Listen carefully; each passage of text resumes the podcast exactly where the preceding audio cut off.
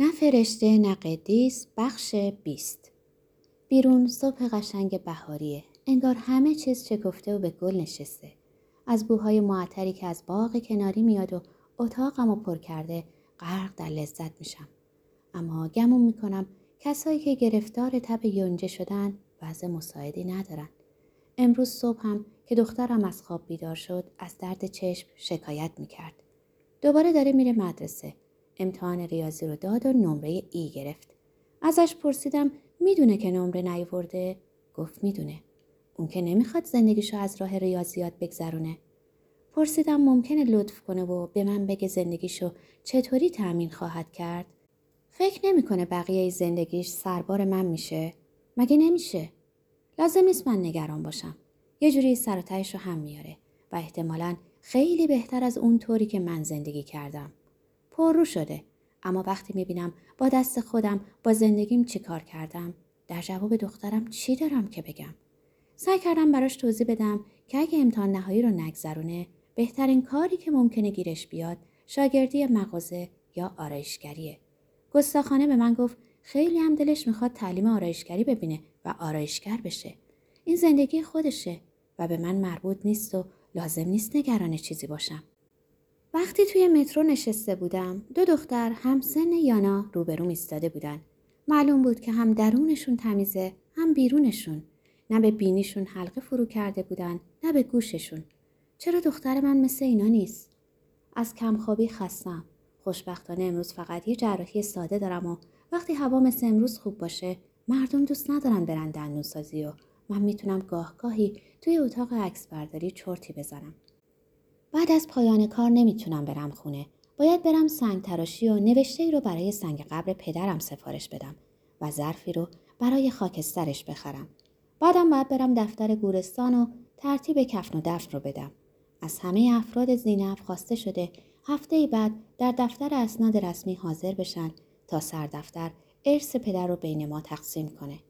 این کاری بیهوده چون چیزی جز چند تکه لباس کهنه مثل یونیفرم نیروی شبه نظامی خلق یه تخت خواب و یه جعبه یادداشت به جا نمونده.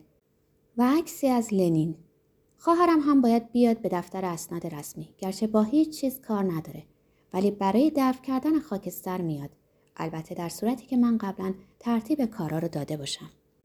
یه بار زمانی که خواهرم 16 سالش بود از جایی با حالتی عجیب و غیرعادی اومد خونه. این روزا میگم لول بوده. ولی اون روزا مردم از مواد مخدر اطلاع چندانی نداشتن. پس احتمالا مست بوده. لباس توری و بلندش رو که برای کلاسای رقص می پوشید به تن داشت و بهترین صفحه منو که یه تکنوازی طولانی و بیعیب و نقص تبل بود توی گرام گذاشت. در واقع یه قطع موسیقی جذاب و گرم بود و بارها از اون لذت برده بودم. اگه سفر رو من میذاشتم پدر حسابی اعتراض می‌کرد چون از نظر سیاسی مورد قبول نبود. ولی به خواهرم اجازه می‌داد هر کاری دلش می‌خواد بکنه چون خیلی مریض احوال و نحیف بود. اون آهنگ داغ رو گذاشت و بنا کرد به وول خوردن. رقص نبود یه جور جذبه و خلصه بود و در اون حالت شروع کرد به پیشگویی آینده همگیمون. مخصوصا اینکه چطور میمیریم. پدر از سرطان میمرد و مامان با یه سکته بدون درد. من به دست خودم میمردم. با حیرت پرسیدم چطور؟ تکرار کرد به دست خودت. فقط همینقدر می‌دونم. ولی خونی ریخته نخواهد شد.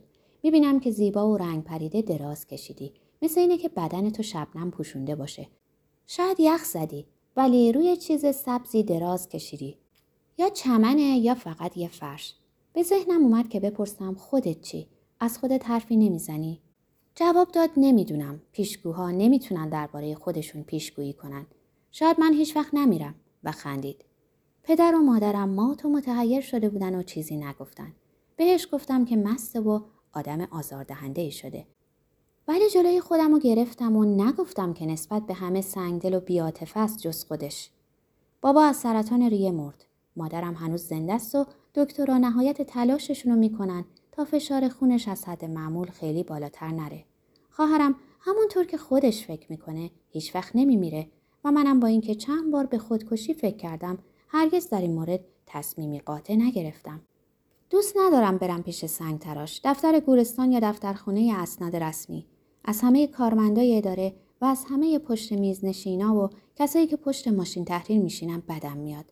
مردا باید جریان امور و ترتیب کارها رو به دست بگیرن نه اینکه جلوی کارمندای بیمقدار و بی اخلاق به گریه بیفتن. مهمترین کاری که زنها باید به عهده بگیرن و حواسشون رو جمع اون کنن خرید کردنه. اما من خودم یه زن ناقص و معیوبم و حتی از خریدم خوشم نمیاد. از سوپرمارکت ها متنفرم که شیوه و سبک زندگی دیگری رو به من عرضه می کنند. پر از آشغال و خنزر پنزر و تلاش دارن تا به کمک موسیقی بیمارگونه و تهوع آورشون به من بقبولانند که نیازم به شادی همین مقداره. از میون مغازه ها به سرعت میگذرم و مایحتاج ناچیزم و درون سبد میندازم و می‌زنم بیرون. کفشم و از پشت ویترین مغازه ها انتخاب می‌کنم که یا به پام می‌خوره که اونو می‌خرم یا از مغازه می‌زنم بیرون. همینطور هم پوشاکم رو تهیه می‌کنم. وقتی مغازه ها با صدها لباس رنگ و وارنگ منو به سوی خود جلب می‌کنند حس می‌کنم به ردیف آدمایی نگاه می‌کنم که به دار آویخته شدن اونا رو بی سر آویزون کردن گویی سرشونو کندن که جلوی دست و پاشونو نگیرن چون سرها در اون جهان ویژه به کلی بی ربطن. اون دارها منو به وحشت میندازن پس خودم رو گم و گور می‌کنم من شوهر ندارم تنها هم نیستم آخرین بار که تلفن زد پرسید آخر هفته چیکار می‌کنم بهش گفتم به احتمال زیاد پیش دخترم میمونم هیجان زده گفت به برنو میره تا در سمیناری شرکت کنه و مشغول تموم کردن مقاله که قراره در اونجا بخونه. پرسیدم مقاله راجع به چیه؟ گفت کوشش می‌کنه توضیح بده که چرا مردم تابع و پیرو جنایتکاران هستن. از اینکه می‌خواد مقاله بخونه احساس غرور می‌کنه. ناراحتیش از اینه که چرا دانشگاه رو تموم نکرده و گاهی به نظرم میاد یکی از دلایلی که به من جذب شده اینه که می‌تونه با یه دکتر در رابطه باشه. انگار این نکته خیلی اهمیت داره که کسی چند سالی رو صرف کسب دانش کرده باشه. دانشی که در چنین رابطه ای در اکثر موارد بیمعنی و بیهود است. پیش از دست زدن به جراحی دندون به منزل تلفن می‌زنم ولی کسی گوشی رو بر نمیداره. دخترم الان کجاست؟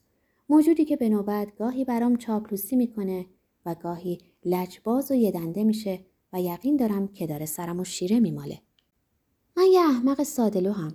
همه اینو می‌دونن و دست آخر همه سرم کلا می‌ذارن و کسی رو ندارم که برم پیشش و درد و دل کنم. هر کدوم از ما سرنوشتش رو تا حدودی خودش رقم می‌زنه. سنگ تراشی درست در مدخل گورستانه.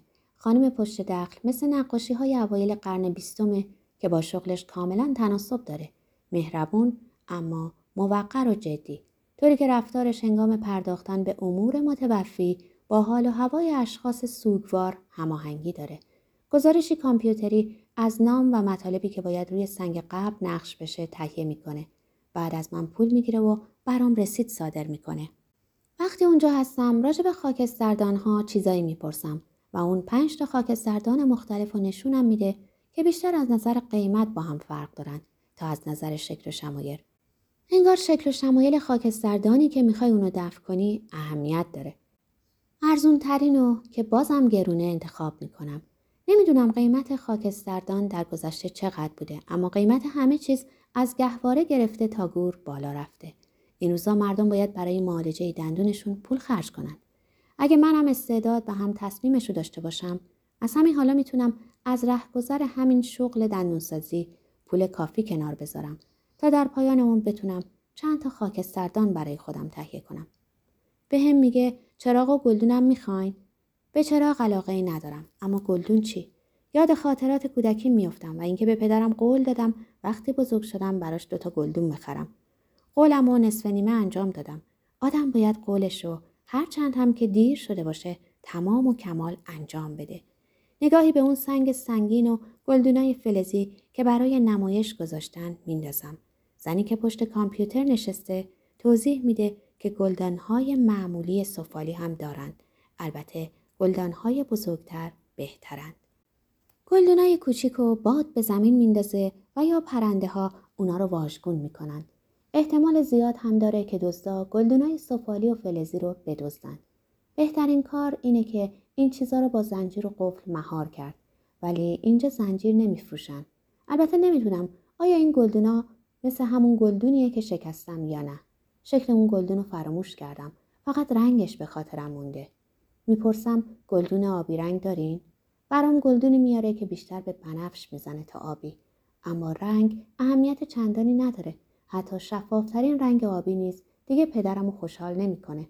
گلدون بنفش رو می‌خرم و بالاخره به قول قدیمیم وفا می‌کنم. هم قولی احمقانه هم خریدی احمقانه.